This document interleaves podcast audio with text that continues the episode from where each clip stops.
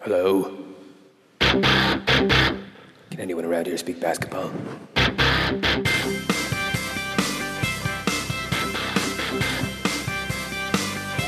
it is. It's the Confederacy of Dunks with Kevin Dowse and Freddie Rivas. Hi ho. Holy Mackinac! It's 2018. That's my saying. Holy Mackinac. Holy Mackinac? That's Yeah. that's all you. yeah, Just made came up with up, that yeah. now. Yeah, you like it? Wow, yeah, I do. Yeah, it's about a it's about a What is a Mackin- Mackinac? Yeah. Ah, it's a big fish. Oh, okay. Pretty sure it's a big fish, and Always trying to I- catch a Mackinac. It's like uh, uh, I used to think it was like um. Oh, this is just a dumbass tangent. but basically, like I thought, Holy Mackinac was like, like, oh wait, well, I'm confusing two ideas. But there's like a uh, there's some kind of like machine where it's like Holy Mackinac is like, oh, you know what? Here, I lost my train of thought, and all I can think about, all I can think about is Ghost in the Machine, which is like nothing to do with what I'm trying to describe. So how about let's talk about basketball, and uh, let's bring our first guest on because uh, yeah, let's just get rolling here. Um, hilarious guy. He just came from England with a thermos of tea. Uh, he's back today. Apparently beat up Mary Poppins. So sick. Uh, give it up for Dylan Gott. Whoa. Sick intro, man. yeah, man. chose metal for Dylan. I didn't know they had public domain metal. Oh yeah, This buddy. is like the one metal song. Those who can't see Dylan, he's wearing a white zombie t-shirt. Yeah, yeah, yeah. Just think Brian Posehn, but then take out like what makes him ugly, bro. Yeah, yeah. Oh, yeah. We got a hot Brian. we have hot Brian Posehn on the pod today. He is fucking sexy. Like facially exact, but Yeah. like I got those like weird upper dick muscle. oh yeah. I have the. D'Angelo muscles, but I also am like super, like you know, childhood wasn't good to me. You know. Yeah, Yo, totally. let's get Absolutely. sad, bro. Yeah. Oh, let's get super sad. Ghost in the Machine. Um, uh, okay. Uh, we also got a hilarious man, uh, amazing basketball player, great basketball analyst. Was recently on NBA TV. Whoa. Couldn't make the ride because it's too snowy out. Give it up for Alan Shane Lewis.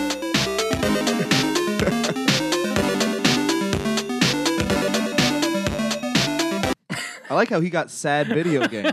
yeah. Yeah, yeah. I love that music every time. Yeah. the point of this That's video his game is to call your mom more. Oh. Yeah.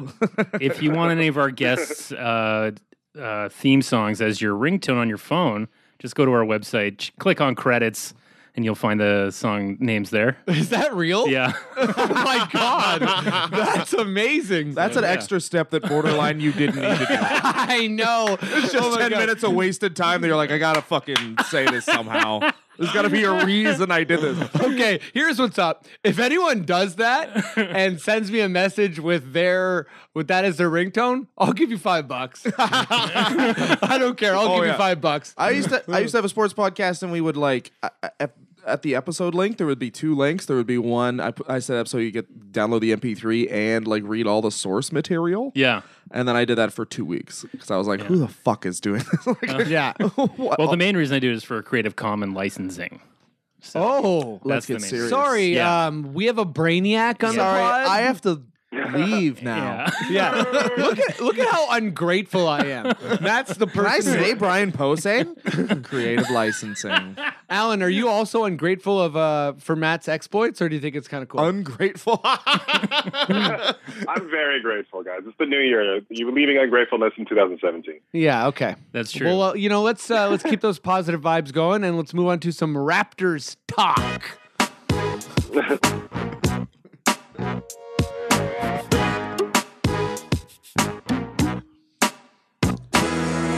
Just before we get into that, Yeah. Sorry, every song is still so good. I saw an ad uh, for A&W today. And Okay. I'm hoping that this is finally the year I try a Mama Burger. okay. Are you serious? Wait, Yeah, what's never ho- had Never one. tried a mama burger? What's holding you I back? always go, I always go teen. You're a fucking loser, buddy. Mama's a go-to? I okay, didn't- first oh, first man. question, guys. First question. Alan, is Matt a loser? I don't know. I used to work at A and W, and the Uh-huh. Mama Burger is pretty basic burger. So if you don't even eat the basic burger, how basic are you really? Right? Yo. You know? Whoa. That's actually sick. Holy shit, Alan. Turn it around. Um, okay. I'm so sorry for everyone who's listened to Jesus. what Yo, a. I really, I really have to thought there'd be some good support on that, but It- everyone just go ahead, It's team Alan. burger without lettuce and bacon. That's all it is. I thought. Whoa. I thought that. I thought the way I interpreted that was like uh he's just above it. You know what I mean? I don't need the Mama Burger. I know what Oh, a no. regular burger just- tastes like. we're going I'm intimidated by straight it. to Uncle. You're Is that what intimidated by to the Mama Burger. I only eat the dude members of the family. Why? just a weird thing I have. I'm a first cousin twice removed burger. That's um, second cousin burger. That's just we just dropped that on the floor. That's what that is. oh yeah. Is there like very far away relative pickle? Yeah, Okay, I'm so sorry. I am so sorry. Too far. All Well, the hot dog, their uh, their pet. Let's get out of here. I am now every. There are so many people with that joke, with the Oh, yeah. A&W family joke. no, they Oh, call yeah. me Johnny literally- Original. Are you serious? Yeah, yeah. Johnny Original. Yeah, me and my friends call me that. Um, Fred Rivas, aka Johnny Original. Two Oh, yeah. full names as a nickname. That's right. okay, uh, Alan, I'm going to hit you up first here. Um, DeMar DeRozan, 52 points. It was amazing. I was there. Uh, it was absolutely freaking wonderful. Um, I guess, yeah. Did you watch the game? Uh, what was your uh, favorite DeMar highlight? And do you think DeMar is an all star starter? Oh, um, my my yeah. I watched the game. I also watched the subsequent YouTube highlights over and over and over and over and again. Oh, yeah. Uh, one thing I have to say, I love the three. I love the extended range because now you got to press up on him. When you press up on him, he can blow by you left and right and still get that mid range shot. So I love I love how we built his game from like the inside out and slowly added things up. Most players, you know, kind of start with the three and then work their way as a slasher. He, you know, he worked as the low post, working, you know, putting over both shoulders, kind of that Kobe-ish kind of way of playing, and it's it's beautiful to see. I love it. I love the I love how every year he puts something extra onto his game and becoming a more and more complete player. Yeah, he he's very much like a, uh, a like if when you're playing 2K and you can finally afford to spend money on the three. like mid season, we just are like we was bought that him the threes mine now. You know, Um, Dylan, did you watch the game? Do you have a favorite uh, highlight or or just like some, something? You I noticed in the didn't game? watch the game, but Fair enough. DeRozan does make me feel like I don't do enough in my own life. Uh-huh. Like he improves every year. Yeah. He's already like an all star and he just gets better somehow. I mean, how many guys started keep improving at like what is he, 28, 29? He's 28. Yeah, yeah, yeah, yeah. he's turning 29 this year. This is not what I like. This is something my friend Monty said, but with his skill set, he should maybe be on the bench because like he's athletic slasher. Like that's your prime years are basically up until like 29 is when you like fall. You don't fall off a cliff, but you start Yeah. tapering off, and then around 33 you fall off a cliff. So it's like he should be like think about like like how good was Latrell Sprewell at this age? I mean, I'm just making a weird analogy, but he was No, like, it's also true, an athletic like- slasher Um, stay around like 18 points. It was like for me, it was like like look at I don't know if this makes any sense, but look at every 2K game he's in. He's just an 82, and then he's the same the whole Yeah. time. And then in every 2K 2K game, they keep on fucking slapping him in the face because like yeah, he's an 87, but like next year he's back to an 82. So, but like Yeah. he's, Yeah. he just keeps on getting better. I know. I think people. We're, we're in this weird kind of like I, I like analytics have obviously been super illuminating for the NBA, but I think sometimes we, we get a bit wrapped up in where we expect a player to progress. You see, it, it happens with a lot of players between twenty and twenty three. Yeah. as soon as they hit like twenty three, we're like, oh, I guess this player's not going to turn out. Yeah. and then in two more years, it's Tobias Harris, and he's still twenty five. Yeah, and he's or- having a or breakout Oladipo. season. Or Oladipo, who's or like Oladipo, four. where it's like, oh, did, did did they just be like, yo, you're Paul George now? And he's like, stats and everything. They're like magic wand, you know? How cute would that But be? when it mayor of Indiana? Oladipo, I feel like it was just opportunity and placement. He was just never in the right position Yeah. to kind of flourish or show a lot of his expertise. DeRozan's been on the same team, Yeah. you know, um, you know, th- you know, same coach for a long time now, and he's he's finding new ways to score. You know, he he keeps challenging himself to be a better player. I see like other players. I feel like the, the improvement kind of comes from just like with Paul George. It's like now you have the keys. Now you can take more shots per game. You know, you get a couple more touches. DeRozan, it's it's just amazing. The offseason, he really puts in that work. And as far as like the drop off on the clip, I think his game is is designed in a way to kind of keep his knees. Like he can slash, he can still dunk on everybody, but that low post, that's his bread and butter. That pump fake, getting you know the extra and one or getting free throws, that stuff you can keep doing that for a long time. Joe Johnson is you know still in the league Yeah. somewhere. I feel you know I feel his said somewhere. I think he's still Is in U- Utah still, Utah? Yeah. but he's still Yeah. yeah he can still he can still put up those numbers, and I think he can be able to do this. He, like I'm, I'm, I'm maybe I'm too high on DeRozan. He can do this until he's probably 36, 37, You know. 37.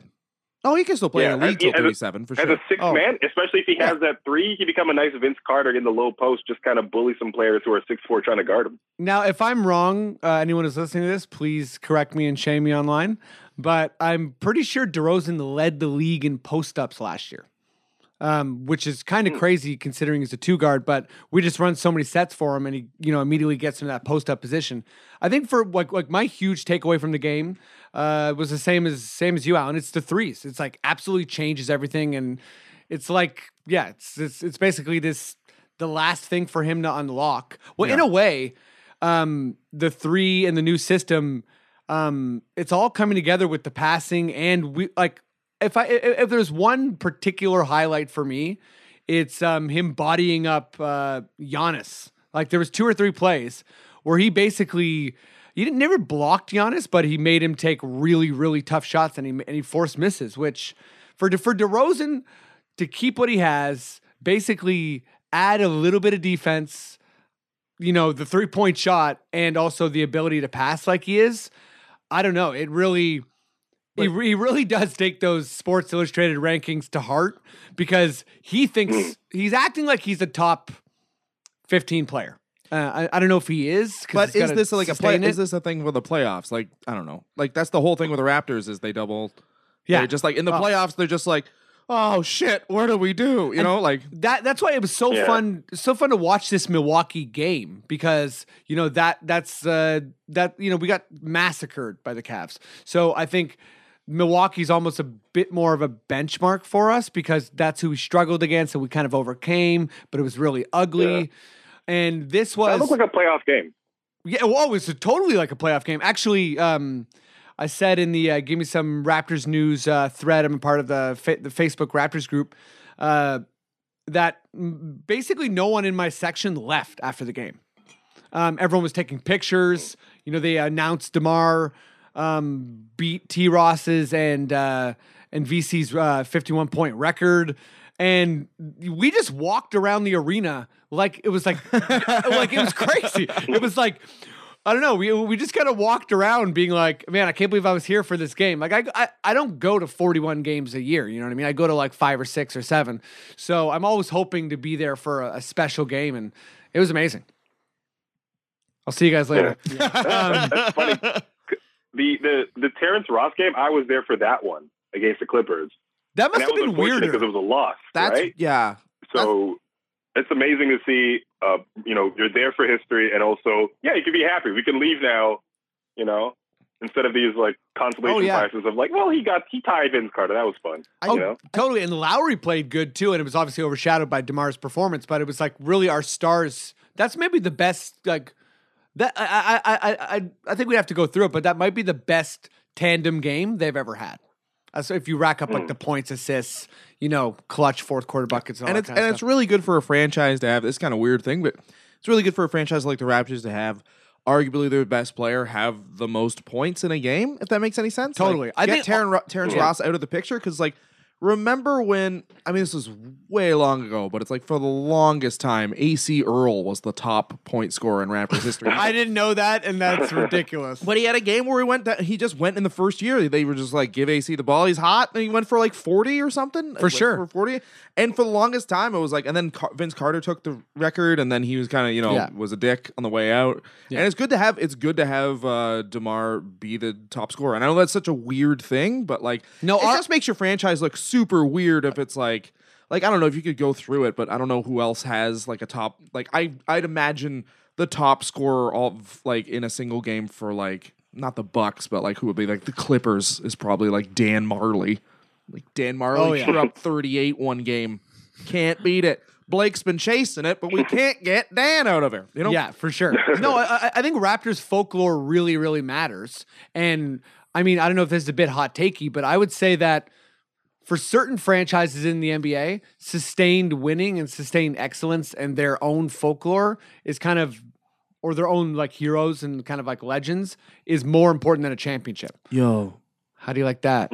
So wait, Yeah. more important. So like a one-off. So the Raptors being good for a very long time and not being a joke, or maybe Memphis or maybe the Clippers, is kind of more realistic and a bit more uh, uh, attainable than actually winning a championship. And it's also more Yeah. long lasting in a lot of ways. Yeah, because that's Well, what. yeah, because once you lay the foundation of just like a good winning culture, you kind of like what's the best deodorant for losing is winning. You know what I'm saying? So like players want to come there, it creates a better culture. Players come to there, and then eventually you get you become a championship team. You know, you don't become just a, a Detroit, not even a Detroit, Pistons, but like a team that just wins a championship, and then it's just kind of like medium for a, a very long time afterwards. Yeah. You know, you've become a historic brand. So that's a, that's the, ste- the stepping stone to like you know greatness. I'd say.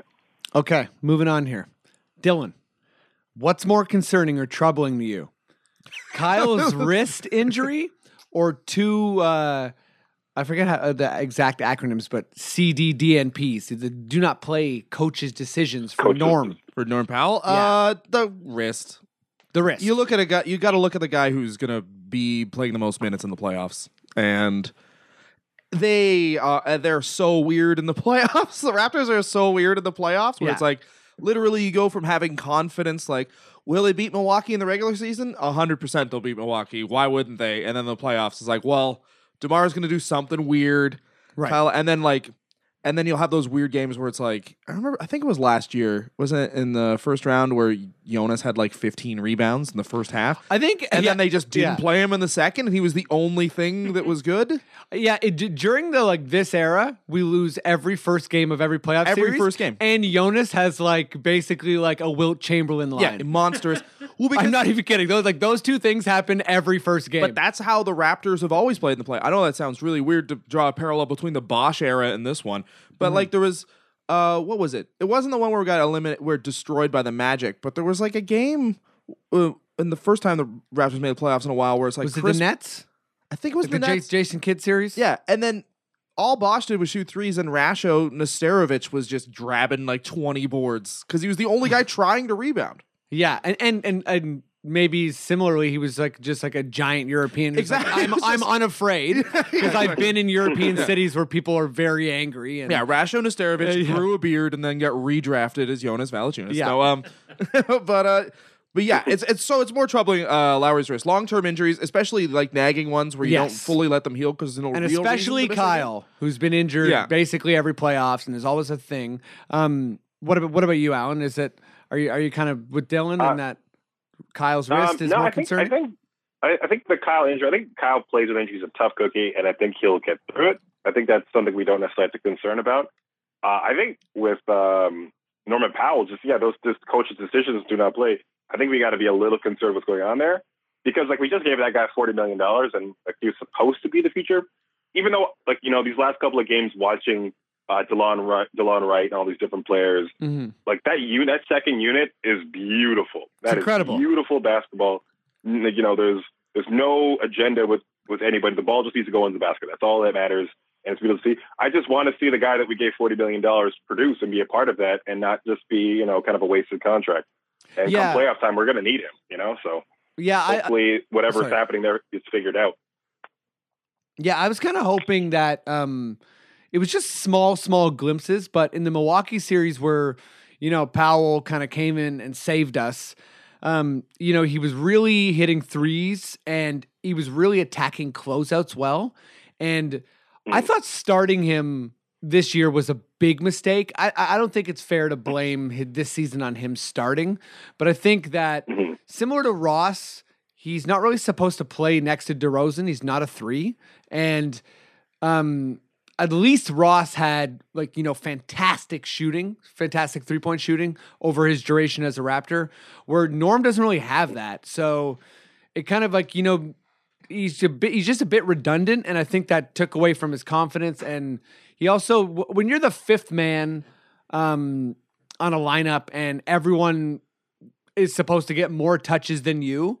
Sometimes you get really Mhm. insecure about what shots you're supposed to take. And I think that's why it's easier for a guy like Miles, who's like, if I have the ball, I shoot. Yeah. Or OG, who's kind of like, I have zero pressure to shoot. All I have to do is be in Yeah. position and hustle and shoot if I'm open. Whereas Norm is kind of like, you can see the, you can see him overthinking, and that's just not his game. He's an aggressive guy Yeah. who doesn't overthink, you know? So it's a little bit concerning to me. I, I think I am on Dylan's side though, just because I know Lowry's tough, but that actually scares me because that All Star game rattled me. When, when he was like, oh, my elbow's hurt. Yeah, I went golfing. And yes, I did the three point shootout. No, it's not a big deal. Oh, wait, it is a big deal. And he basically was uh, injured for the rest of the season. Because these- and these then he things- came back and played like two games with Ibaka. So, like, Lowry is one of those guys where I think you, I don't know, some guys you can kind of trust with their own body. And then there's guys like Lowry where it's like, man, you might play yourself out of the season. like he's Yeah. so competitive that it's it's Yeah. it's yeah, I don't know. and it's, it's injuries weird- aren't linear. It's not like it's not like a simulation where it's like, oh, Kyle Lowry, if you play him in this game, he's going to get two percent better instead of five. It's not linear. He could play a game com- something completely innocuous when they're up or down by like twenty, and he's just in the game still, and he could like destroy Yeah. his wrist or destroy his elbow. Like you Yeah. don't know that. He and like he did said, hit a nice always- late three though, which which was like like Yeah. uh, in the, in the Bulls game yesterday, which which kind of looked like okay, well, usually when he's knocking down threes, his wrist isn't a concern. So sorry, it's I, I cut but- you off there. But it's but it's like good day, bad day with any injury, right? Like and that's just a human thing. So it's like, do you want to do you want to put him on, especially with Delon Wright now being the future as of yesterday? You know, oh man, that was and thirteen. We can depend on third- that now. 13 rebounds? Yeah, thirteen rebounds Yeah. was beastly. Yo, buddy. And they were all contested. Yeah, it was. It was hundred percent. It wasn't like it wasn't like oh everyone else let let Delon have the ball. He grabbed thirteen offensive rebounds Oh man, totally. for twelve putbacks. did you see the parts where he was screaming after putting him back? I love it. I Oh love man, It. and he has Little such Minnie. Mouse out there pumping his chest and arms. It's hilarious. Oh, I loved it so much, and also like I'm a big fan of anytime a player screams, but they don't have a deep voice. Like, yeah, Delon was doing tons of like ah, which is just so fun. But that's Sounds the like other a thing. kazoo tuning itself, you know? Well, that's the other thing why the Norm Powell thing doesn't really like bother me is that like the Raptors, their biggest uh, attribute is their depth almost. yeah, Where it's like that's up. They have two great players, like honestly, great players, but they have so much depth and they can play like the game four different and, ways. I and mean, we've been really healthy, and you know, knock on wood, Yeah. but injuries happen, and as soon Yeah. as there's that one thing, you know, Norm's gonna come in. Um, and but four- yeah, I- forty million doesn't mean as much as it used to.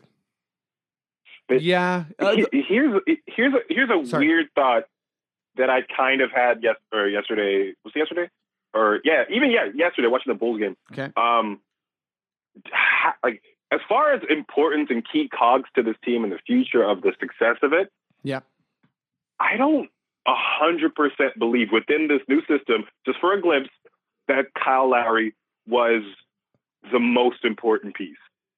You know what I'm saying? Like, like his importance with this team and its significance is slowly going down with this new system, and I can see a lot of these the the the Delon Wright, the, the Fred VanVleet, the OGs becoming bigger role players the next two three years, and Kyle Lowry's um, position could be filled with a player of who who would fit a system better. You know, not necessarily a better player, Yeah. but would fit this personal system better but it- and would probably improve the the the quality of this team.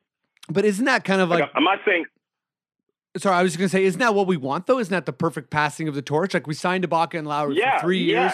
Don't That- we want why, it like, so I'm that not so he's- fearful of him? Like obviously, playoff time, we're gonna need some some Lowry time. We're gonna Yeah. need some of those just disgusting threes, pull up from you know quick transition, three seconds into the shot clock type of game. Right. But like as far as the future, because like I know like we're probably not winning the championship this year, so I look more towards like you know getting that extra piece or maybe swinging a buck Baca for some other pieces that can once again strengthen the core and second unit and you know just it's, it's improving season by season. So i'm like i'm not too afraid. I'm not and it's a good feeling. It's a good feeling to be like oh okay as long as we kind of got demar in that core you know, future's bright. You know, we're winning more than fifty something games per season, type of thing. Yeah, for sure. And I mean, we've had so many young players step up that I think the immediate future and the long term future is pretty bright for the Raptors. You know, I, I, I've- I've heard us compared to the Clippers and Memphis quite a bit as far as like locking down on a core that could come back to bite us. But every time I hear an hmm. analyst talk about that, they're not really really acknowledging that the Raptors have just been made basically hitting on every single draft, and Memphis and uh, and the Clippers have been doing the exact opposite. They've been either trading picks or making bad drafts. So we're Yeah. we're not like them because But like, how many times? How many times in forget NBA history, sports history, has a team had that one year where everything clicks and they win the title? Because like, it's way more. I don't. I think that everyone really overestimates how much of a lock having a lot of like low draft picks is. You know what I mean? Like, sorry, I should say high draft picks. Like, Mhm. picking number one and number two. There's teams who have done that for like a decade and they never get better just because their scouting department shit. Yeah. Whereas the Raptors, it's like it's way more reliable to just be like, un, like what the Raptors are basically is an upper middle class NBA team, right. and then like, you never know, man. Maybe someone gets hot.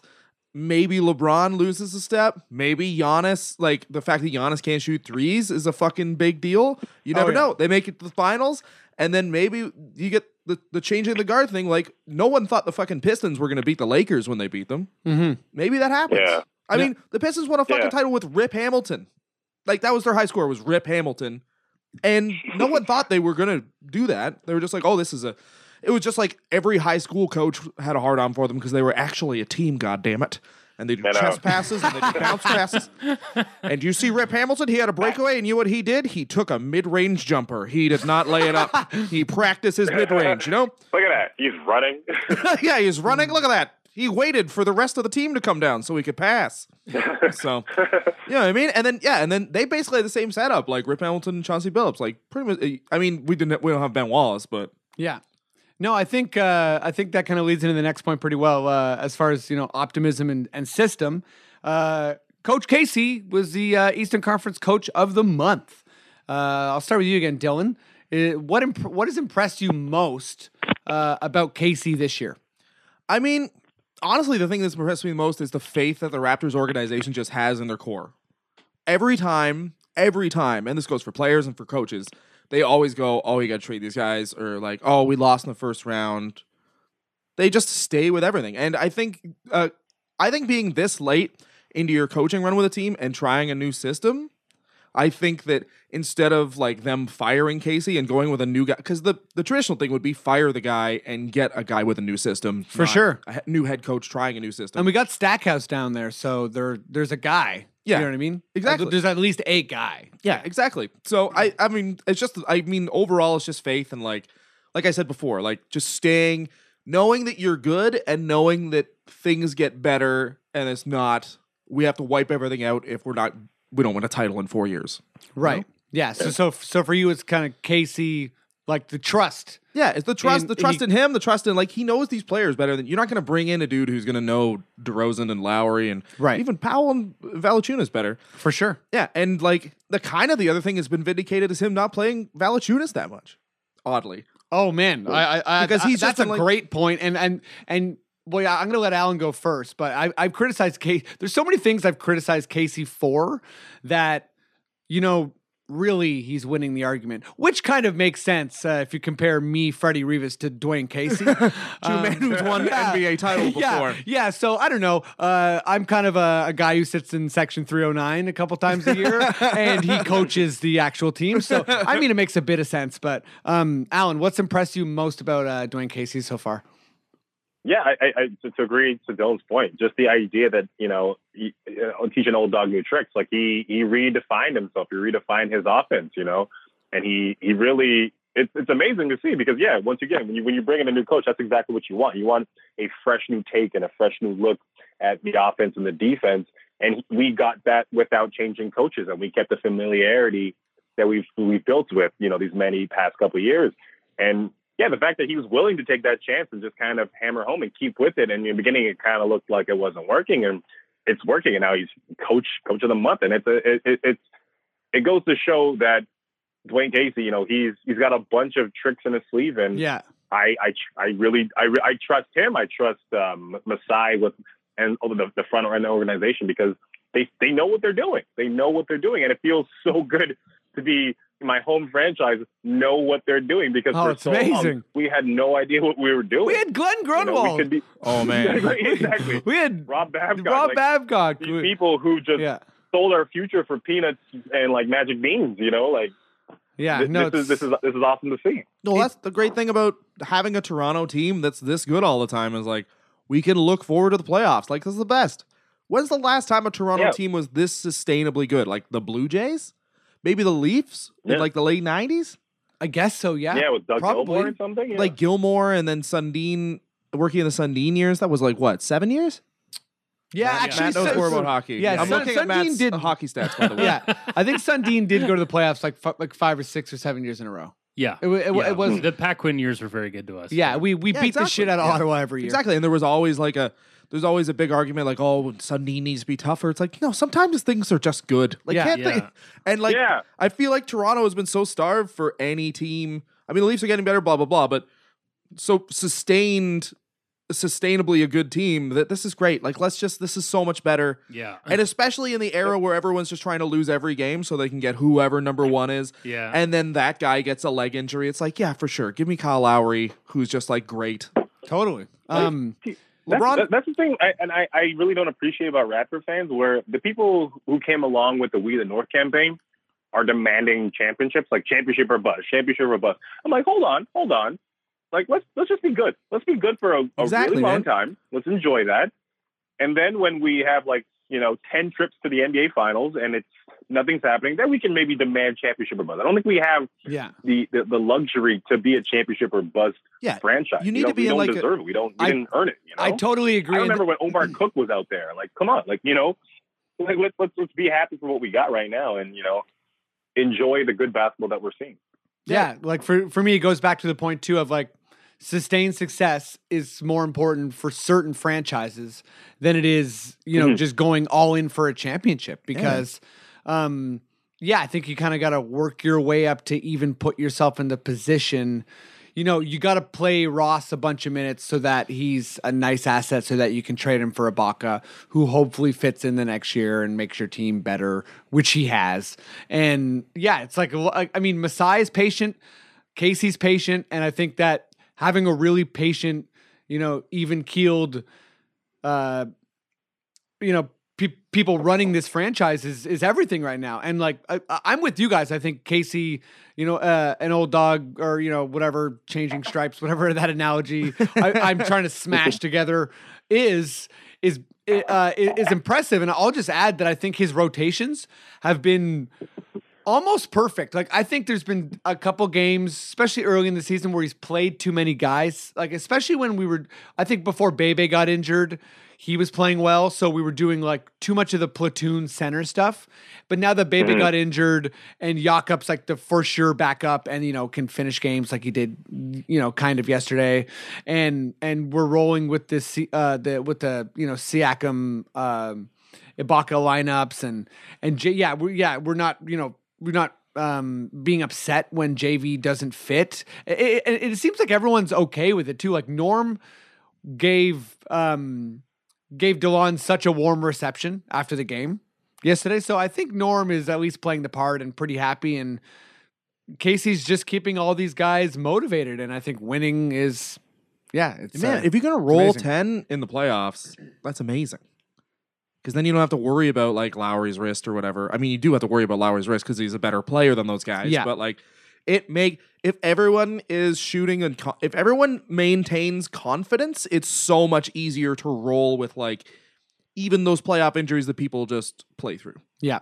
Right? Okay, I got a I got a Raps uh, trade deadline question for you guys. Oh no, It's kind of a bunch of questions. So This you is just the fan five ninety. I know. Fan 590 with Bob McCown. I live in Forest Hill and I smoke a ton of cigs. Um, I wear sunglasses inside, and my wife never returns my call. soccer? Soccer's dumb. It's not That's even a sport.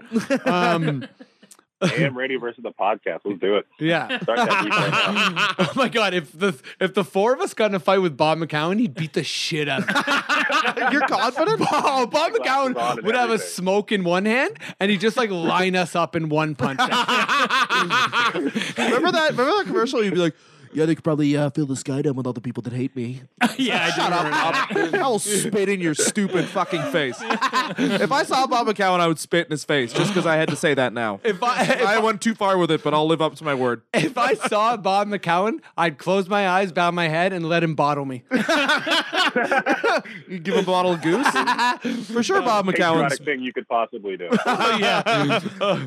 um, I don't know why he'd want to bottle me, but No, that's the closest- I feel like he would. You know, That's the closest you can be to be being knighted in the Canadian sports. Yeah, league. yeah. Is Bob McCown bottles That's you. a, that is a Canadian knighting. It'd be like a Molson export too. And then Darren Petition fucks your girlfriend. That's Yeah, that's happens. Oh, that's Oh, what happens. for, for sure. I saw Nick Kypreos one time, Oh. and I scared the shit out of him. And then like, I think he was gonna fight me. You know, it was a very fight or flight moment. I was like, Nick! I just yelled it out, and he's like looked at me for like a good like two seconds. Nice. I was like, oh man, he could he could take me down. Yeah, I was like, all right. Unless it's one of those Sorry things where he's, he's taking so many punches to the face that you just get near his chin and he's like, his body's like, shut down, shut down. Yeah. There's danger. There's Yeah. danger. Shut down. um, I served uh, Doug Smith at a Lone Star Texas Grill once, and he said, this, he said this of- chicken's not hot enough, and he whipped a hot skillet in my face. Are you serious? yeah, and he, he didn't give me a tip, and then he bottled me. it was No, pretty no, nice. that, that your shit. okay. You don't spend that in one place, all right? I, I I'm so sorry for my weird getting bottled by uh you get bottled by a lot of the sports media. by minor minor minor celebrities. Straight up, Um, Jim Van Horne we tried to give me believe in getting twenty bucks. he was like, "I know your comedy and it's very good," and he gave me twenty bucks. Jim Van Sick. Horn did, yeah. Oh baby. Um okay. No, so yeah, Raptors trade deadline, guys. Um so uh you know things are gonna get tricky with uh, if if we don't trade JV uh, as far as you know uh, the luxury tax and um and the apron and and kind of making sure we're in, in a position to add players and, and that sort of thing. Uh, then there's obviously the the question that's always been there, which is will MLSE um, pony up, uh, will, or or are they you know on top of Masai right now saying we're not going to be okay with you not getting rid of um, of JV or or shedding some salary. So or or or Norm or actually I don't think we can trade Norm till after July. But but re- regardless, are there any moves that are are needed or or even advantageous that you think would make sense? I'll, I'll start with you, Alan. Any moves at all? Uh, some people in the um, give me some Raptors news uh, face, Facebook group are talking about Nerlens Noel. They're talking about Jabari Parker, um, Khris Middleton. Just, uh, just yeah, I'm just throwing some names out there. Is there anyone that you're like, oh man, this team needs, or um, we could trade JV for this guy, or anything that makes sense to you? Um, you, you know, it was always about that Drummond trade, but obviously that's looking less and less likely as time goes Mhm. by. Um, I- yeah, I don't, I don't know that the, the Parker and Noel they sound very intriguing, but once again, both of those players, uh, I think we're trading for potential, you know. And because we haven't those they haven't really established themselves, and it's not, and, that- and to, to some degree, no fault on their own, you know, injuries and obviously with Noel, like you know, not getting any opportunity. I, I honestly was really looking like for that Okafor before Okafor got moved to, to to to Brooklyn. I was I wanted that. I wanted that because I'm pretty sure we could have dumped off like a Bebe and some other players. Because I don't think you know Philly really gave a damn about who they got back for that. They just kind of wanted to get rid of that player. Right. But yeah, I think Okafor was the guy I was looking at, and now that he's gone, I really don't have anyone personally to look forward to to getting. But yeah, I think JV is a player that we probably should move. But once again, I think MLSE Sports after winning with the um, what's it called M- um, TFC, I think they're willing to to pay. I think they understand what it takes to win a championship, and you know, keeping uh, their fan base uh, excited and engaged because that brings in more money in the long run. You know. Mm-hmm. Um, Dylan. I just I don't know, man. What can what's why ruin something that's going really well? I mean, JV's fine with. I mean, this is more of like a a personality thing than Yeah. more like a pen- potential thing, but. It, he seems fine with playing 22 minutes a game, and he's good in those 22 minutes. So, And he's improving too. and you, know? can trade him after the year when it's like, like I said, like I said before, the playoffs, he usually plays really well in the playoffs. And then in the regular season, that's Yeah. when you're like, okay, things are getting weird. But like, Yeah. he'll so he'll play well in the playoffs, and then you trade him at the height of his value because, literally, if you listen to like any basketball podcast, after the like around this time, JV for someone who's just like a, a center who's like a maybe a fringe, so we cover that hole, and then maybe another Right. guy. But then in the, after the playoffs, people are talking like JV and st- people were actually saying JV and something else for Boogie after last year. And I was like, that's insane. But Yeah. that's the kind of guy, like that's what he does in playoffs. When the game slows down, we need that presence. And like I don't know, maybe he just becomes like they're saying he can shoot threes. Like Dwane Casey said, JV can shoot. Oh, he threes. has. I think he's like five for Summer, summertime 12 on the year baby. or something. No, but like he's gonna start doing that a lot. Like they're gonna start. They're gonna try and make him Marc Gasol. He looks Fine. good taking threes. Yeah, of course he does. Um, for me, yeah, I, I, I think I'm, I'm kind of in between both of like, uh, but bo- both points you guys brought up, which is, I yeah, I hope MLSE will foot the bill because it seems like everything is great, and I hope we won't force a trade just to get out from under some salary. Uh, as far as who we could maybe move, the redundancies in the roster, I think, are Norm Powell and JV.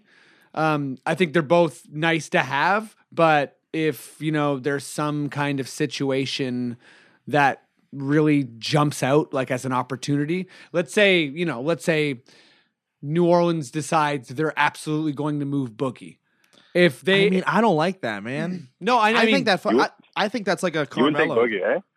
I don't. I don't like that. I think you're taking a huge risk. I think he is a risk, but if you're telling me that um, even just to get out from some salary, um, that and and Boogie might walk, but if if you're telling me that you know, let's say New Orleans would take um, would give up Boogie for Norm and um, JV, I see that as kind of like a nice double win for us because it would make our roster much better this year and really give us a shot, I think, at making some even more noise than we already might make. And we'd be able to kind of get out from the norm. I, again, I don't think Norm or JV are really, really bad contracts. I just think they're a bit redundant because it looks like DeMar is going to be awesome for five years.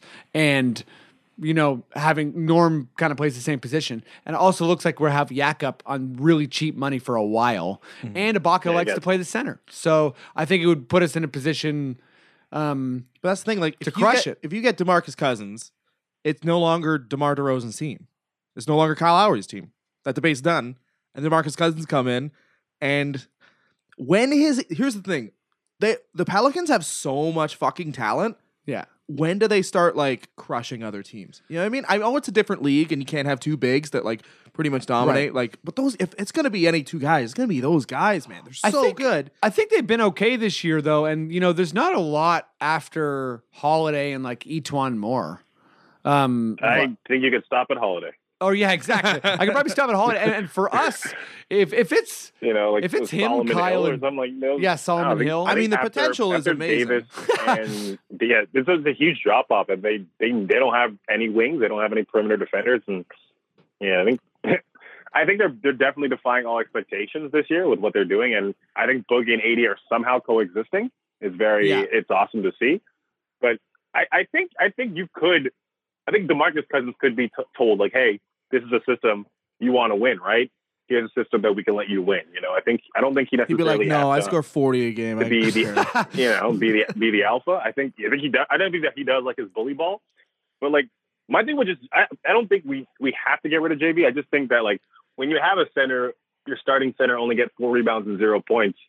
It's like well then that that that slot out of the thirteen players can be filled by something else that you could use or something to buttress something else to fill out different spaces because like yeah he, I, I think he's happy with it but like 16 18 minutes a game and getting under like six rebounds you know i think we're i think we're definitely losing in that category. I think we, we could get somebody who can just maybe block maybe somebody who can get rebounds somebody because like, we don't necessarily have that. Like when um what's his name uh Ibaka wants to block it's great to see but then sometimes he just is like I'm kind of I feel I'm looking kind of old. I think pretty Oh. sure he's got that whole uh, thought maker disease where he's 50 years younger than he or older than he really is. yeah. Yeah, I think But- I think a, a Baca day rest or like a Baca two days rest versus a Baca like one day rest is such a dramatic turnaround. Oh, it's yeah. crazy. If he gets two days rest, he's like popping threes, chase down blocks, and dunking on people's heads. Yeah. And if he doesn't get a day's rest or two days rest, he's basically just like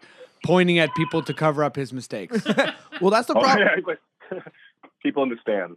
That's why even like getting Andre Drummond, I was like, because Andre Drummond, people focus on how like big he is. Like he's 6'10, 280. Yeah. That's a beautiful body. No Yeah. one's gonna say it isn't. But he doesn't but he doesn't like he's not a really physical guy for being that big. You know what I mean? Yeah, he's And- and voice players. which He's is a great. lot better this year, though, as his like his whole handoff. Like, he, Yeah. I, I think Van dude, Gundy but- has finally got him to be efficient, and that kind of goes in the line with the whole Tobias Harris like thing. Yeah, yeah. Because how old is Drummond? Twenty five. Yeah. You know what I mean? But, so like, it makes sense. Do you want to have a guy at the end of a playoff game, two minutes left? You have to have him on the floor. Great shot blocker, great rebound. You Yeah. gotta have him on the floor. Who shoots forty percent from the line? Wait, hasn't he? He's improved this year, though. Isn't that the big thing with Drummond? He's like he's he's eighty percent this year, isn't he, or seventy percent? Jesus Christ! I didn't know he's Wow. that high, but but I know he made a dramatic improvement. I want improvement. to look that up. Disgustingly high. Yeah, no, I, I'm sure it will settle down somewhere like closer to his career average. But no, he made No some man, then I was I was super wrong. Yeah, get him. Yeah, you you're wrong as hell, Yo, Dylan. Kyle and Demar for Drummond now. yeah, Kyle No, no, Demar and me. I'll move to Detroit. I th- I think for me it's really like I- I'd like to see Bebe moved for sure, just because uh, he's a lost asset if we don't trade him. Um, Yeah, you Fred, got you got thing beat him out first position. Um, yeah, exactly, and, uh, and Jakob. And I'm pretty sure Fred is a free agent, but you know, considering he's an undrafted rookie, I'm not exactly sure, but I'm sure we could offer him barely. I forget, you know, the way it all works, but I'm sure we are able to retain him with relative ease.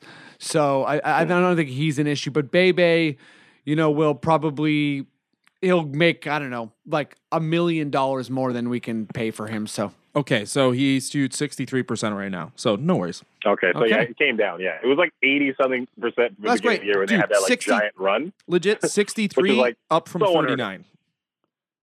39 to 63 is insane. 37 the highest he had shot before shooting 63 this year 42 in his second year and then it went down to it went down to 39 36 and 39 again that's insane That's some heinous free throw shooting. man free th- uncontested shot at the basket from super close you're still not as shooting as well as Klay Thompson contested from literally twice as far away Yeah. Well, yeah, but it's it's that whole thing where it's like they're big and the ball's tiny. It's like shooting on those like little tiny hoops that you have in your bedroom. Totally. There's a Yeah. whole video that was like explaining the science of why it's harder for bigs to shoot it. What they should be doing is the whole Rick Barry underhand free throw thing. yeah man well Shaq had that whole interview where he's like yeah i shoot a lot better that way but uh i will never do Yeah. that I know. Shay, like, that's like Shaq has a bunch of that stuff in his career. It's like, man, if you like were maybe 20 pounds heavier, you'd probably stop injuring your toe. And he'd be like, get out of my office. you know what I mean?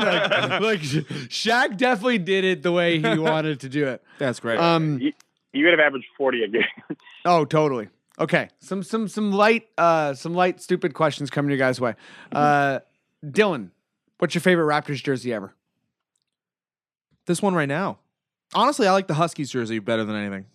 Yeah, I'm Huskies so sorry, jersey? man. Yeah, That- that's fine. I like that. I like. I think it's nice that all the Toronto teams would be blue and white. Then Yeah. Uh, no, I love that. Yeah. That, that- that actually was my answer. But since I usually answer last, I'm going to try and think of a new one. um, Alan, what's your, what's your favorite jersey? Yeah, I was gonna say the Huskies too. Uh, thanks, Dylan. Um, but uh, I have to go. Then I'll, my second favorite is probably those old school uh, Carter ones with the nice lines and everything's cut out. The champion ones. oh, like the purple those stripes? I had a great time with those. Are you talking about the purple stripes? Yeah, I like that. That's fun. The- good times. Those were pretty amazing. Um, Mm. Yeah, for me, I'll, I'll I'll say a couple quick things. I hate the camo jerseys. Uh, Yeah. Those just make me so freaking angry. Um, But you hate the troops, huh? That's cool. I hate the troops. No, no, I don't hate the troops, but you know we should honor the rest of uh, our citizens, right? Why can't we have nurse night? Huh? Why can't we have bus driver night? That would be nice. You know what I mean? they, they're hardworking, overworking. yeah. Why can't we have like person who's up at five a.m. to make uh, office people bagel night? You know what I mean? Like, there's a lot of people doing things in our society that are that sucks. Um, but uh, yeah, I, like for me, it's the Huskies jerseys too. But I I was a big fan of the purple. Uh, I know that the Lakers Yeah. are gold and purple. Uh, I like the Drake jerseys, uh, the or the gold and the OVO kind of gold and black ones. They're I all hate, right. I hate that. You hate them? Okay, fair enough. Yeah, Um, I'm not a I'm not a huge fan of that either. whoa. Okay, me oh that one's out. Ooh, that buzzer is hooked up to my temple, so ouch. Um, uh, but uh, we should have other famous Toronto celebrities that get a night to style Yeah. the. Yeah, Spleen. Hey, come on now. Yeah, Oh, yeah. we should have Tarzan Dan night. Tarzan. Tarzan. Tarzan Dan gets like the that. whatever the jersey Strombo is. night. It was ooh Strombo night. It's just flannel. ladies and gentlemen, give it up for Sook-Yin Lee. All the players have to wear rings when they play. That's part Oh, of that would be so a lot of fun, thumb rings. dude. If yeah, they didn't change the jersey, but we get to wear a bunch of fucking sick rings. That'd Hey be everyone, we're going to be uh, rolling out our Leather Loblaws jerseys with Galen Weston and his son. Everyone has a huge pinky ring, and fouls are illegal for the Raptors now. oh wow, this is really like mutating fast. Um, okay, N- another. Uh, okay, this one's a bit of an odd one. I actually found out the answer right before the podcast, but maybe you guys didn't. Uh-oh. What happened to Stripes? What happened to Stripes? Uh, Do you know who Stripes is? First of all, Dylan. We'll start with you. I thought you meant Stripes on the jersey. No, do do you know who Stripes is? No. Is that the second mascot? Yes. So when the main Oh. raptor tore his ACL uh, with a bunch of school kids, which is very funny but also very sad. Yeah, no, it was it was Oh rough. Like, he's a mascot and he tore his ACL. It sucked. Show on the Um, backflips. But uh, no, they replaced him with a um, uh, another raptor that wore a different jersey, and his name was Stripes.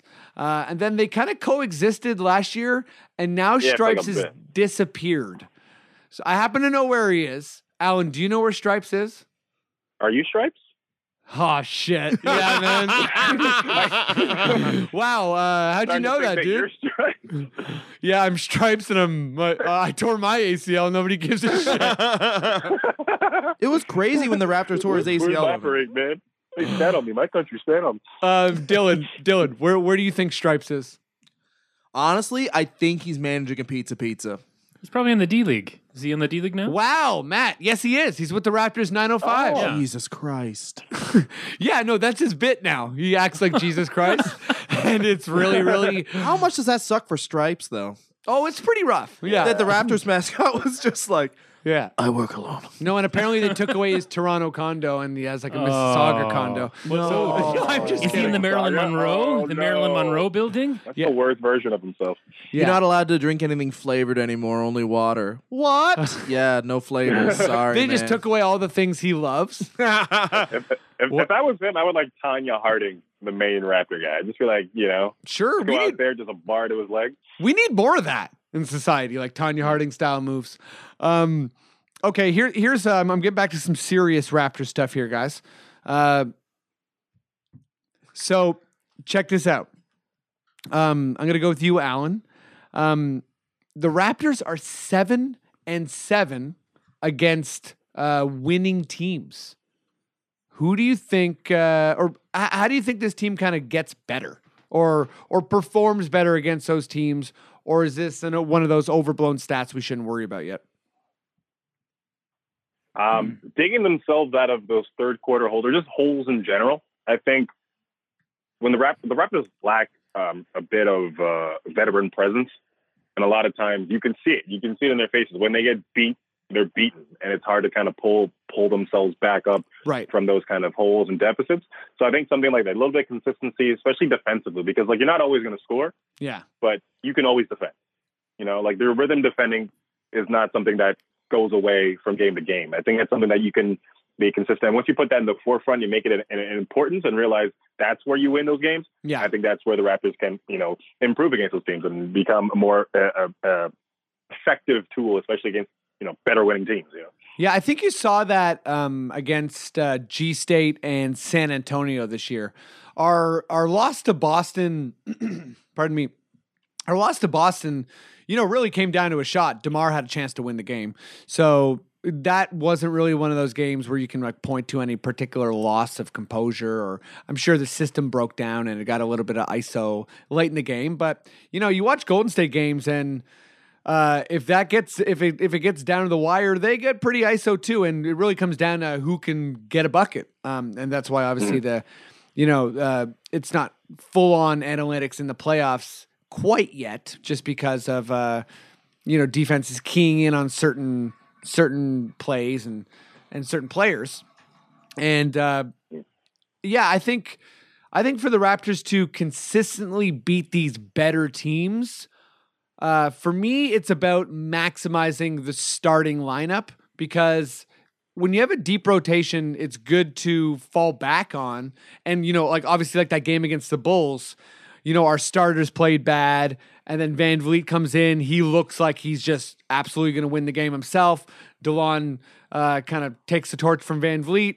And all of a sudden, our our backups are just destroying their backups, and it kind of buoys us enough to win the game and and and and run away with it in the fourth, like at the basically at the end of the game. But even our starters had kind of a bad second half. And I think for this team to really be top notch, we're gonna have to bury more teams. Um, even though we have the third best point differential in the NBA, but you know we're talking about you know constantly improving. So, but but yeah, I think our starters have to be just that much better. Our, our starters have to outplay other starters, and our bench has to outplay um, other benches. Like that's where you know we're trying to be the best team in the NBA. Um, Dylan, I'm gonna re-hit you with this question. So the Raptors are seven and seven against teams that are uh, I don't know if it's above. Yeah, it's, I think it's above 500. So so basically, we're seven and seven against good teams or playoff teams. Um, how do we how do we make that even better? Like what what do what do you stands out as like? Well, we can improve this. Well, I think that honestly, the Raptors are in a really, really advantageous position. Being in like the last couple of years, they've been in a really good position where they're in the East. So like, it's gonna sound weird, but it's too early in the season. Like they can just try different shit against these Right. good teams in the, in the last two minutes. So so so you're like keep experimenting is what we Yeah, need to do. Keep on experimenting because we haven't. We got to the conference finals, and then we got uh, in the least close six game series in the history of professional sports, um, where LeBron was like. Yeah, I've been rattled before. I'm not rattled. And then they were, everyone was like, I know. we'll see, um, because Bismack blocked a bunch of your. Oh no, you dunked on him, and now he's Yeah. leaving. And then the next year, he actually drank a beer in the first game. when he did that, I was like, "Why, man? like, just beat us." He's done Like, some fucking. That sucks. He's done some dirty things to the rap. Remember the first time he was in Cleveland and Chris Bosh's cousin was like, "You guys fucking suck." oh yeah. and then he hit. He like hit. He made like twenty five points in the fourth quarter and stared at her the whole time. And then everyone, everyone. Uh, this was like when Twitter was first started on Twitter was like, why the fuck get your fucking cousin out of the goddamn Yeah. arena, Chris Bosh? Why'd you make him angry, Chris Bosh? Like no Yeah. one was blaming the Raptors for not guarding him. They're like, why'd you make him better? He made him mad, and now we're losing. yeah. So we just And try. that's why they have no cousin burger at A and W. But if you can have, but if you Cousins fucking suck, man. They don't know their goddamn roles. Yeah, the cousin burger. What that is, you get half a burger because he ate the other half. Fucking shitty cousins. They expect shit from. We're not family. Um, Yeah, the brother-in-law burger is just like not enough sauce. Just it's just cigarettes on a bun. Uh, just old cigarettes. No, but like, if you could be seven and seven against five hundred and above teams and still be like, what in and out of first place in the conference, just try different shit. Start Delon at center in the last two minutes. Who gives a shit? Yeah. We're gonna be fine anyway. like, I'm not worried. I, if they were, if they were, let's say, if they were four and ten against above 500 teams, then I'd be like, oh shit, you got to try some different stuff. But I mean, it's all Yeah. just experimenting at this point in the season. I think um Because yeah, you're just you're just in the groove of oh shit, there's 82 of these. yeah, You I- know what I mean? I think like you know I hate to say this because I really do like him as a player, but I think um, as far as like, us getting more and more and more elite, while kind of still keeping the the depth rotation thing, I really do like this move to um, to bench Norm because I think it Yeah. opens up VanVleet and Delon and.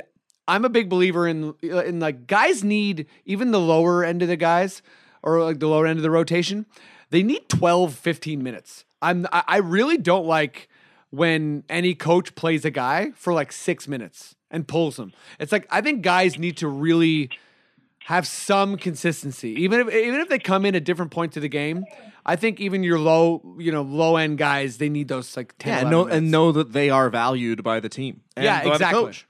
And and I, I do like the idea where it's like, okay, Norm, if you come back in, you're not gonna play five minutes. Like I wasn't a big fan of what Casey did to Norm against the Bulls Uh, he played him Yeah, like three minutes at the end of the game. no, it was like 45 seconds.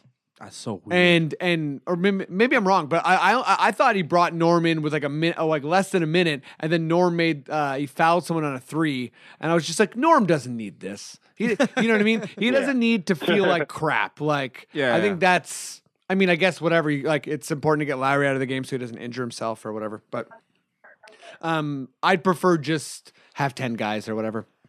Okay. Uh, two more questions here for the wraps, and uh, we, we're not going to do a ton on the NBA, but we are going to do some. Um, I don't know who I'm going to. For I'll, I'll, I'll- I'll go to Dylan first. Is Kyle Lowry an All Star this year? I don't think so. I'm sorry, guys. Ooh. It's okay. do you do you have uh, immediate uh, replacements for him? It's weird this year because we don't know how it's going to work with the like the picking of teams. Yeah, it's like there's, there's going to be a captain who assumes LeBron. also, they're doing and the then- NHL thing.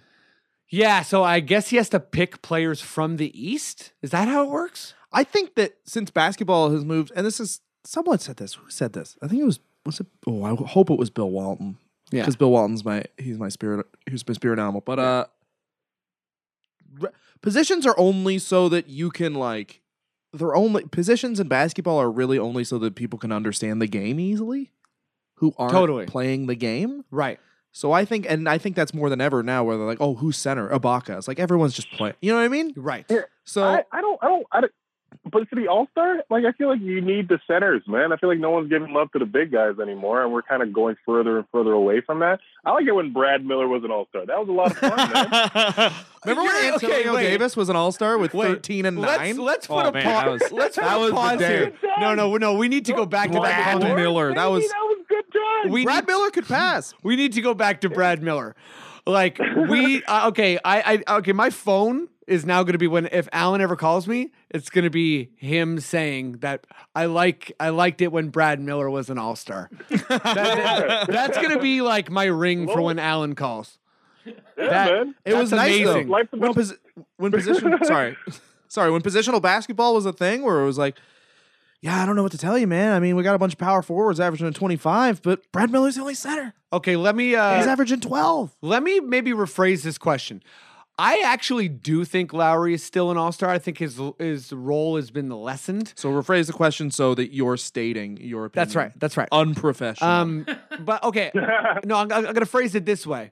Um, I'm gonna give you some players, both you guys, and you tell me uh, if you'd be upset if they were an All Star over Lowry. And let's just like kind of scrap positions here for a sec. Um, so uh, Dylan, Joel Embiid, if he if he makes it and Lowry doesn't, are you like what the hell? no, You're, you're like that makes Joel Embiid's that, way more fun. that makes total sense. Yeah. Even if even if Philly's like five The games below All-Star five game, hundred. You what?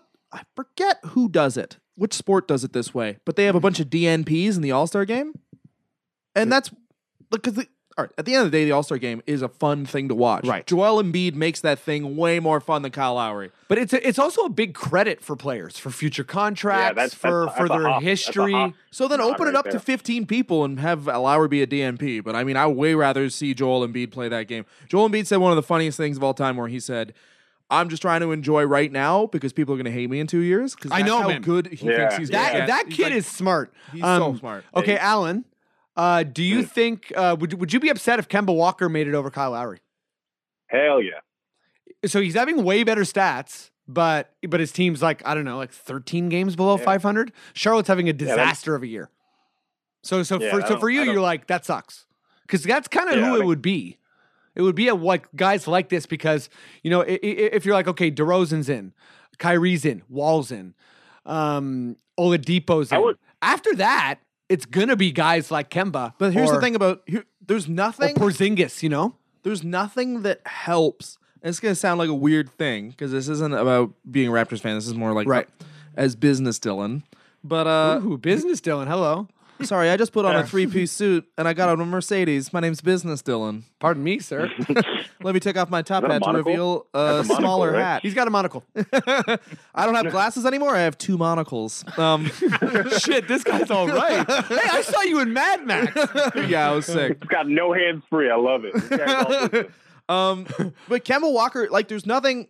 oh, what year was it when the Raptors they sucked ass? I think it was one of those Chris Bosh years where it's like Uh-huh. We were like 20 games under behind 500, but we like, but Chris Bosh made the All Star game, and it was Nice. just a fun little. Was that thing. where you campaigned? Yeah, probably. Yeah. Yeah, but having Kemba Walker and the Hornets be shit, and having Kemba Walker be in the game means so much more than us having Lowry make it and DeRozan. Yeah. I mean, Lowry and DeRozan, that's cool. But Right. like, I just remember what it was like to cheer for a shitty team, so I feel for it. And Kemba Walker play. Kemba Walker is another guy who's playing and has achieved so much more as a basketball player than anyone thought. Everyone Oh, thought he was just time. to be a rotation guy. Okay, I'm I'm, I'm gonna I'm gonna just cap it here with my my final opinion on the matter. Okay, Um, I'm gonna throw a hissy fit. this is my if- final thought. It's my final thought. Um, if Lowry doesn't make, it, I'm gonna freak out. You're gonna freak I'm out. gonna freak out. Okay. what are you gonna do for your freak out? Oh man, I'm gonna like, I'm gonna actually bottle Bob McCown back. night, I got a Canadian night him right there. um, okay, last Raptors question. It's a very, very serious one. I'm going to start with you, Alan. I really want you to think about this. Um, is the restaurant in the ACC sort of shawarma good? and go, Alan. I have never been to it, and things that I haven't done aren't good. So no, it's not good. Oh, me and Dylan are looking at each other, and we had the same reactions to that, which was ooh. Things that I don't do I've aren't good. Never been there. Why is it only sort of shawarma? Oh, I'm gonna get to that, buddy. What other things Oh, haven't you yeah. done, Alan? Wait, That's Oh, sorry. the thing. I don't know. They're not good. So There's a hot dog in it. right. but like, oh. so that's your opinion. Like, like this is like The worldwide things. principle. okay, Dylan, have you ever had sort of shawarma? I really want to get more into this, Alan. Guys. Alan, you've never married a man, so that's bad. so gay marriage is bad, Alan. Oh wow. I'm Alan. getting is I'm ruining I've your I've NBA been gay TV married. career. It's good. You did. You got for the purpose of this conversation. I am married to a man now. Shit, Dylan's um, like, oh man, my line of Great. I questioning fell suggest apart. Damn Damn it. Fox News, Dylan. Now, Okay, guys, I I'm got bring- back in the car. I got out. I'm naked. I'm just wearing a bib. Guys, That's how I dress for Fox I'm News. bringing this wild line of questioning back to sort of shawarma, okay? so sort of shawarma is is a weird, weird mix of a shawarma and a Jamaican beef patty. And believe this, Oh. I'm down. I'm down for that. Believe this, I got two words for you. It is- yes, Wait, please. what? It is distinctly neither. Okay? I swear to God. You think it's like, ooh, Jamaican beef patty. This is gonna be like Bathurst Station good. And then it's like, oh, shawarma. This might be like Annex good. Um, then you go there and Then it's it's truly nothing of of, of What does it either of those like? things. It's like it's kind of like a wrap that has lots of corn and meat and lettuce and it's really something that shouldn't exist, but I love it just because uh, it absolutely shouldn't exist, and it's kind of one of those weird Tastes Toronto weird. things. Tastes weird as hell. Okay, Sort of I'm gonna try that. Is, is there a way to get it without going to a game? Like as Nope. a sport person, can I just like wait Nope. outside? Oh, Alan, Oh, buddy, Alan, you gotta sneak in there and get it. Okay? Alan. Alan, I will. Yeah. I will go to the ACC with you, Guys. and they'll be like, "You have tickets?" Like, no, we're just here for short of shawarma. we're, we're, we're, Like, We're oh, gonna be like, you could fine, escort us. sir. Legit, let us in. I don't care what time of the game it is. We'll buy that and we'll leave. Like no questions asked. No, Yeah. no. We'll go to the You phone. can What call is me. it? Hold my phone, sir. Hold my phone, D- guys! You got it all wrong. We got to Ocean's Eleven our way into the ACC, Yeah. and uh, Bob McCown's gonna be there. jail. And What Bob was the? McCown's gonna I bottle chose me. shawarma, not I a would love to be. Yeah, the only thing about it, I love short of shawarma, but the the price is fucking bullshit, man. You got to pay sixty dollars just to get in to get it. Honestly, the way I cover charge for it.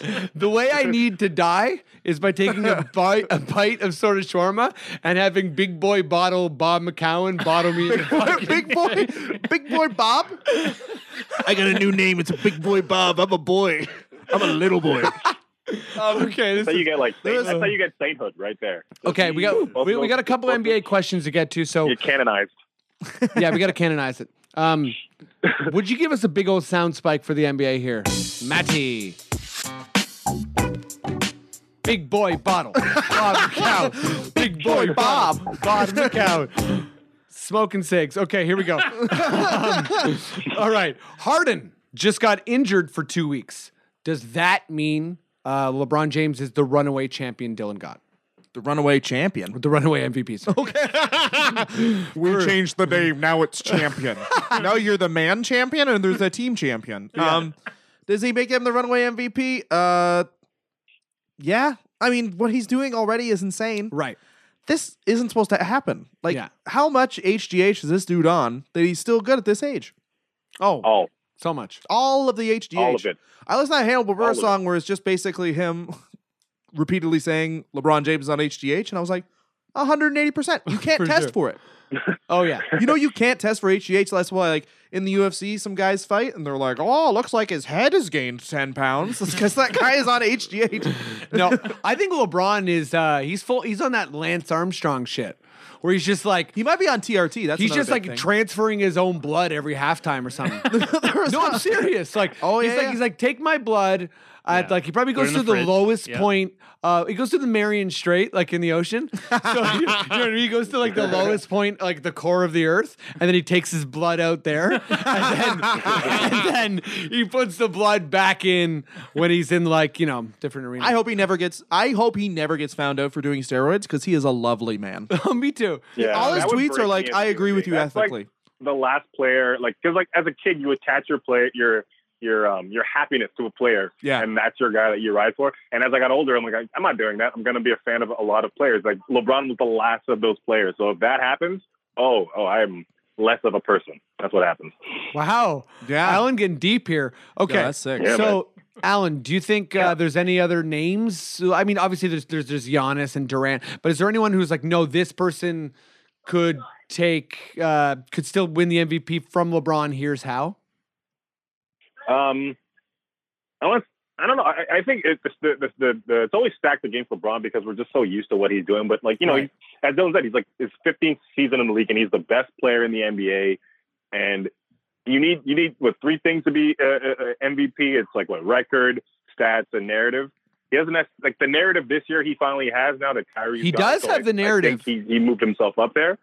Uh, maybe Durant, but because there, there's that whole conversation where like, has Durant finally, you know, beat LeBron? Has he finally done this? And he beats, he got the head-to-head matchup this year. Yeah. But yeah, I think it's it's still between LeBron and uh, James Harden. I still I think James Harden has enough time to.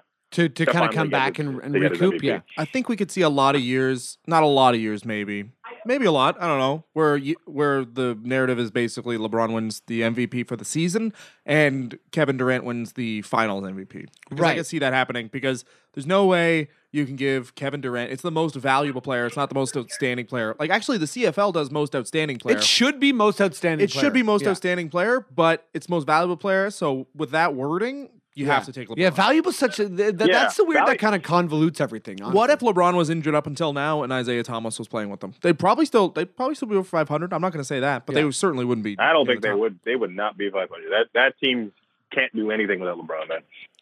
No, I think Isaiah. Defensively, offensively, they wouldn't get it together. They'd be looking like um, uh, OKC. Yeah, OKC's. I really wanted that to work. But no, O- OKC, Yeah. OKC in Minnesota, it's not like I, w- I was it's really not, into it's the not hoodie a Melo disaster anymore, though. Like OKC has uh, recovered a little bit. Like Russ is definitely playing. Well, they smashed the Lakers the other day. Yeah, and, and Russ is doing like the efficient version of Russ, which is still Yeah, not but the very Lakers efficient. have but- lost 12 straight, and Lonzo's been out for all of that. So have the Lakers lost twelve straight? win Yeah. for them? I just No, eight I straight. think, yeah. As far as OKC goes, what's his name? Um, Anthony needs to learn how to be a Dwyane Wade and just come off the bench. Like him in that second unit, he would crush. He would kill everybody. There's no Yeah. one who can guard him defensively that comes off the bench. Uh, yeah, and then He he can. needs to just you know put his ego aside and realize that like you know you're 33. Relax. Yeah, and he can. And then he can still play. He can still play like Carmelo Anthony because he can't play like Carmelo he- Anthony against top string guys anymore. That's sad, but it's true. And and the other thing is they might. I mean, they've LeBron and Carmelo. I mean, this is a weird thing to mention right now, but LeBron and Carmelo have always wanted to play together. That'd be fun. I think Yeah, I- I LeBron's why the he only. didn't go. That was that was a weird thing. Yeah. how he didn't make that happen. Yeah, the whole banana boat thing. George. That's why I'm happy they're both failing together. I, the whole banana boat thing, I don't really know how it's going to unfold because Melo's got two more years. Wade looks pretty close to done, even though he's still playing like Yeah. not, not bad for Cleveland, but he still looks like any moment he could just basically like kind of be done.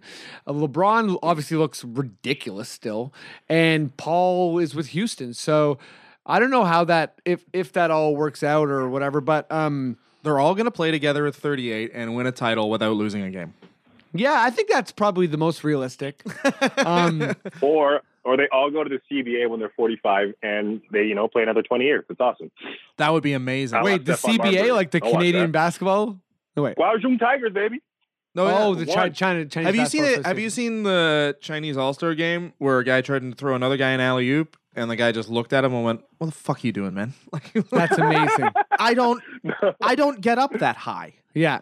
If you ever look at like former NBA player numbers, it's like uh it'll be like Chuck Hayes, 45 rebounds a game. And you're like, what? What is this? I like the inflation. I love the the, the, the American inflation.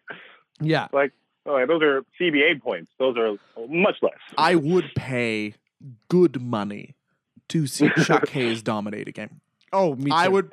Chuck Hayes crosses a guy over, he explodes, and then just like does one of the. Do you remember when DeJuan Blair did a pump uh, with a windmill in the rookie game? Did you ever see that? Oh that? yeah. But he can't Yeah. jump, so he literally was just on the floor and did a windmill because his arms are so long. I was like, That's this is- amazing. He's like, I have no MCLs. Take all my money. Appreciate what you can get. um, Chuck Hayes is Matt's favorite player, and I think Matt would be Oh. very excited to see uh, Chuck Hayes crush um, Matt loves the A and W's biggest burger. That's true. Like If I'm going to eat a mama burger, I want it to be with Chuck Hayes. if, if- when Chuck Hayes goes in to the to, Hall of to A and W, does he say, "I want the family"? Give me a whole reunion, baby. Um, Family guys, I reunion. love Chuck Hayes. Uh, okay, so uh, two more questions here. Um, this is a bit of a vague one, so just go for it in what- whatever direction you want to go. Um, what is the let's say the the medium to long term future of the Lakers, Dylan? The medium to long term. Yeah, future? like we're talking two, three years. Like, do you think they're gonna get uh, Paul George and LeBron? Um, do you think that they're gonna uh, the medium to long give term. up on Lonzo? Do you think Ingram is? I is think they're in someone who's going to be an all star. What do you think about Kuzma? Is he sexy? Like, what, what do you think? Like, First of all, Kyle Kuzma, that's a good looking guy right there. yeah, Secondly, uh, I think the Lakers. I was thinking about this on the way here. I think the Lakers are in a great position because, oddly, the biggest problem with usually a rebuilding team is you get a uh, like a 19 year old who gets drafted, and then they're the face of your franchise now, but they're 19, so they're not really prepared for anything. The best thing about the Lakers right now is that Lonzo Ball is the face of the franchise for better or worse, and it, that basically means LeVar Ball and no, you know what I mean? Like they they can they can have the face of their franchise not even be their best player, so that you don't have that attachment to that person in an odd way. That's without getting a free agent, which I think they'll get a free agent. But I mean, what's the the, the future of the Lakers is essentially gambling if you get a free agent, because I think they're going to end up having to trade a lot of these like Ingram. They'll either trade Ingram or Randle and like a, maybe a sign and trade to get somebody. But I just Right. hope. I'm not a Lakers fan. I never really have been, but I just I, I, I hate the Lakers. I hate the Celtics, but I don't hate the Lakers as much because they've sucked so bad for like five, six years. But I just don't want to see a thing where like they do a sign and trade to get like I'm not I'm just gonna say a name, not this man, but like Car- like a guy like a Carmelo was this year, where it's like clearly his best days are behind him. You're gonna pay him a ton of money, and then you fuck that fan base over for another like five years because Right. you trade Brandon Ingram. Maybe Brandon Ingram doesn't become like an all star, but he's just a good player, and then you're watching Brandon Ingram like be the number two or three scorer on a team that's great, while you're like watching Carmelo Anthony just sell people watches at halftime or something. So you're like, would you say you're, selling you're watches well, are you kind of pessimistic about the decisions they'll make? I think they're in a great position to get a really, really great free agent. I just don't know if that'll happen. I think they'll be I think they'll get the number two and three because what kind of what Golden State has proved in an odd way is that people care so much about winning, they don't care about big markets anymore. Yeah, well, I think Golden State's kind of this weird asterisk because it's like they're winning and they also have this San Francisco like Silicon Valley market. Yeah. Um, but yeah, I think a lot of players are are realizing that. Yeah, like y- Yeah. y- you can you can have a big brand and be in a And- small And that's place. a thing that that's a thing that oddly that LeBron kind of pioneered is that he went to Cleveland, then he went to Miami, and then he went back to Cleveland. He's never played in a major market. And it's not like the NBA is suffering at all. It's not like the ratings ever suffered because you don't need that anymore. Yeah, You don't need those big market numbers because that's not the way TV works anymore. yeah, and he he's basically his own market. Okay, so uh, Alan, what's your uh, what's your take on the Lakers and all you know? yeah, same thing. As a person who who does not like the Lakers and you know never really, maybe there was a you know I like Shaq, but I was um I I'm I- glad we all hate and the Lakers. I'm happy. Seriously, I'm I- glad I- we I all just- hate the Lakers. Yo, it yeah love the once again like now. they have no real like on the horizons. Nothing's really happening, and, but they don't necessarily have to. I think that with that franchise, same with them and the Knicks, is they just have to be interesting, you know. Because like they're putting up like efficiency numbers as far as like a Charlotte or any of these like small market teams, and no one's t- and people are talking about them because they have the ability to because they get like players like Lonzo Ball and Kyle and they're fun and exciting players, but they're all under this huge microscope of being part of like these large basin, um, large market teams, and so I I think they're obviously going to rake in that money. They're going to be still playing on Christmas for some reason. Um, Yeah. yeah. and I think Luke Walton's position is probably secure for many years because like what he's doing with that that young, you know, he's doing he's doing an okay job, even though it's not a good job, Mhm. you know. And I don't think there's much expectation. So Yeah. I think it's just going to be a medium sauce kind of future.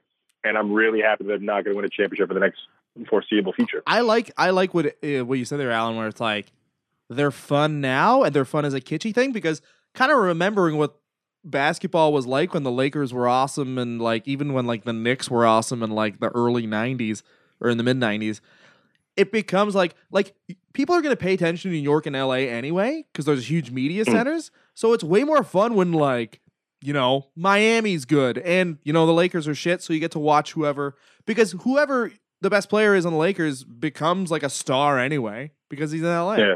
Yeah. So that's why Exactly. and- exactly. And like Lonzo Ball's super fun to watch because his dad's nuts and like he sucks. It's great. I mean, he won't be this shit. He won't be this shit for like forever. Yeah. But I mean, it's fun while he is. Yeah, I'm, Yeah. I, I think if you're a Lakers fan who's seen it done the other way, like if you're a practical Lakers fan, I think you're really hoping that they just put their trust in Luke Walton and they don't go after Paul George and they don't go after anyone older than 25 and they basically just settle into being bad and making drafts and developing their players. Yeah. It's it's like being a long-term Leafs fan. You know, you know, it was so frustrating watching um, the Leafs all these years basically go for uh, jersey sales uh, as opposed to like really investing in, um, you know, having a good culture. And I think Kobe sabotaged their financial situation. I mean, Kobe and basically the management there with with um uh with with Mitch Kupchak and wait, sorry, n- n- not Mitch Kupchak. Um, the Buss family. the, but sorry, yeah, J- was it Jim Buss? No, Jim Buss. Um, Jerry. Jim? Jerry. Jim Buss? Yeah. J- Jerry So- Buss? Wh- whoever the son was, because I know that it's like it's like Jim, Jerry, Johnny. It's ridiculous. Beautiful. Um, no, yeah, I, I, I, think the Lakers, if they take it slow, they're in good shape. If they try and make a splash, uh, they're going to be kind of a joke because I don't think there's a, a transformative player um, who could help them, and I don't think LeBron's going there. Okay, last subject. Alan wanted to talk about it, so I'm going to give him the floor here. Isaiah Thomas is back. Uh, what does that mean? Uh, how does he look? Did you watch him in his first game? What are your thoughts? Um, I liked it. I liked it. 17 points in 19 minutes.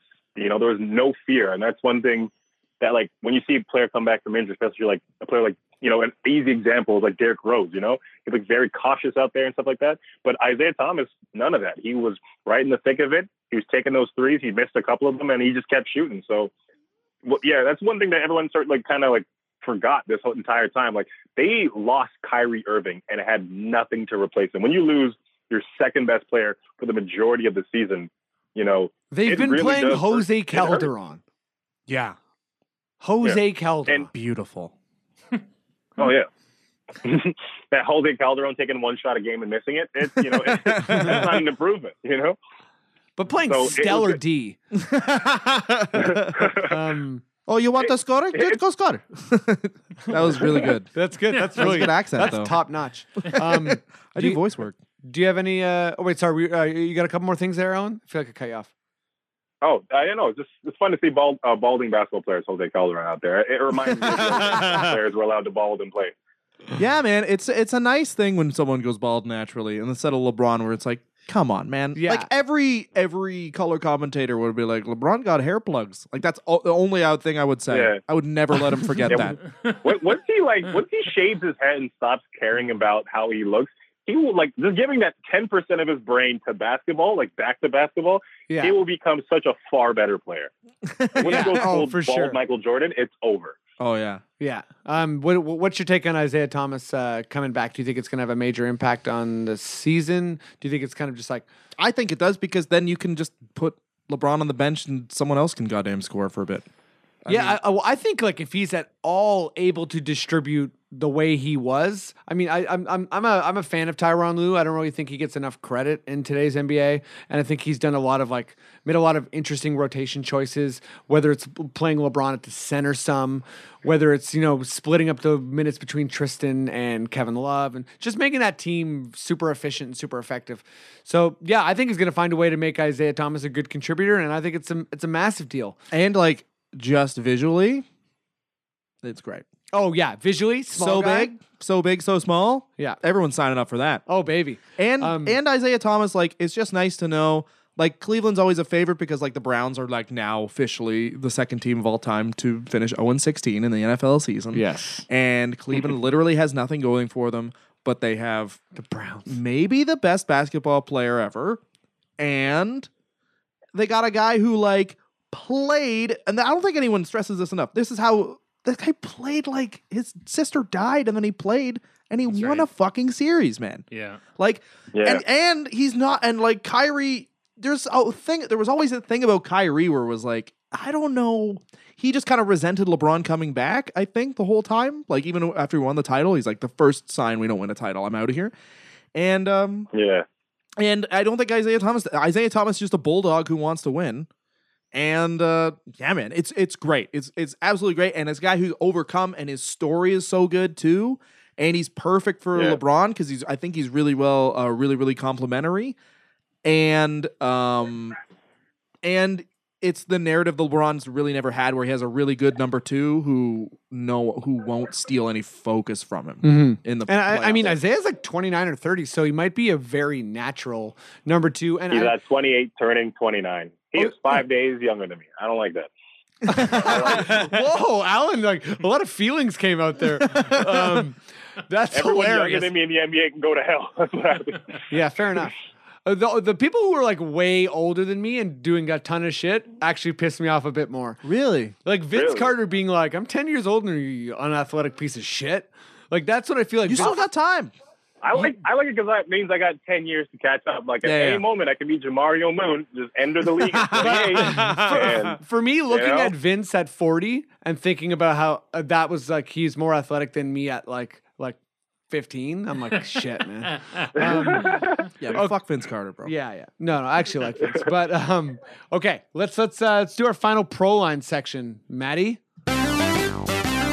Whoa, that's loud, folks. that's the way I like it. If you're listening to us on a bus, you got scared. okay, so uh, for those who don't know how ProLine works, um, basically, uh, I'm going to let Matt take the floor here in a sec. But if you pick it right, you get money, and if you pick it wrong, big boy uh, Bob McCown bottles you in the fucking head, man. No, uh, uh, Matt, well, why don't you take the floor here? Uh, okay, yeah, you got to just pick one of the one of the two teams that's going to win, and one of those teams has the spread. So in the first game, it's Golden State at Houston, and Golden State has the spread by seven and a half. So if you pick Golden State, they have to win by at least eight. Whoa.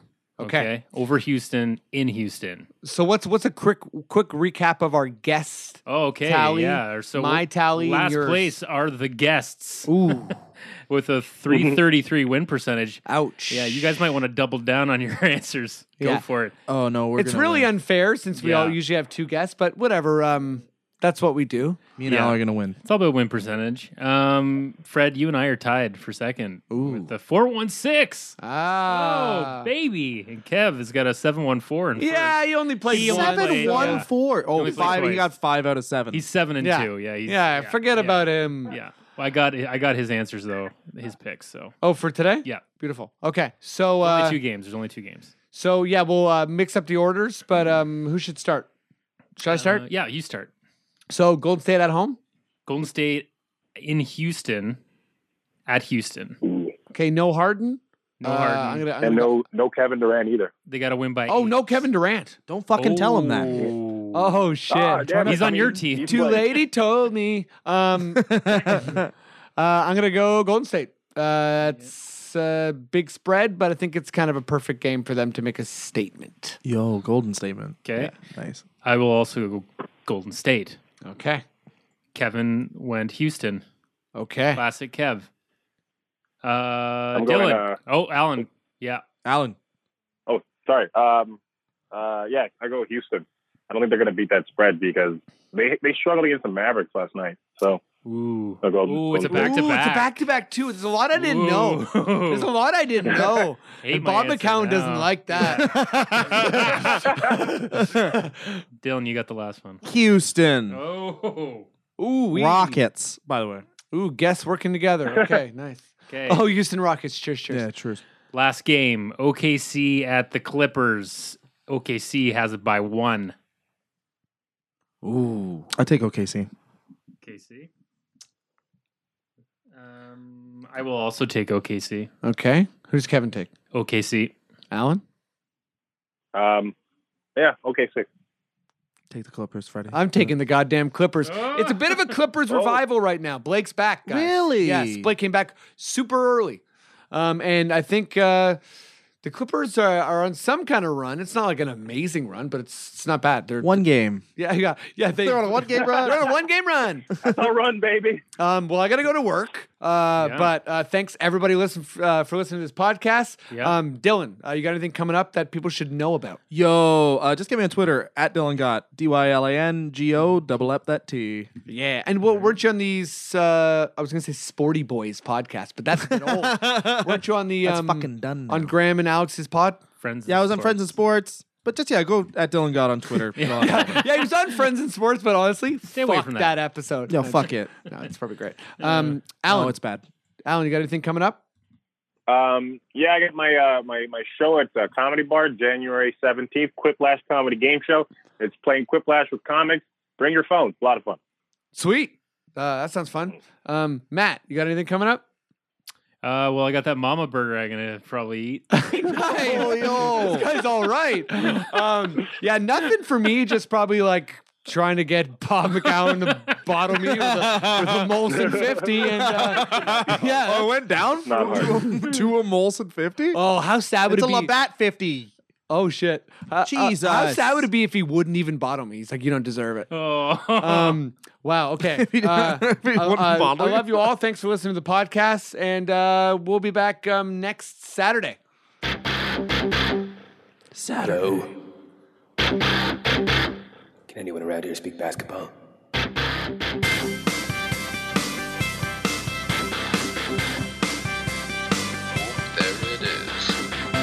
Oh, thanks for listening to Confederacy of Dunks. If you could go on iTunes or your Stitcher or whatever you listen to, your your podcasting uh, app, and uh, give us a little rating, that'd be great. And uh, then we can move up and be big in this world. Okay, that's all for now.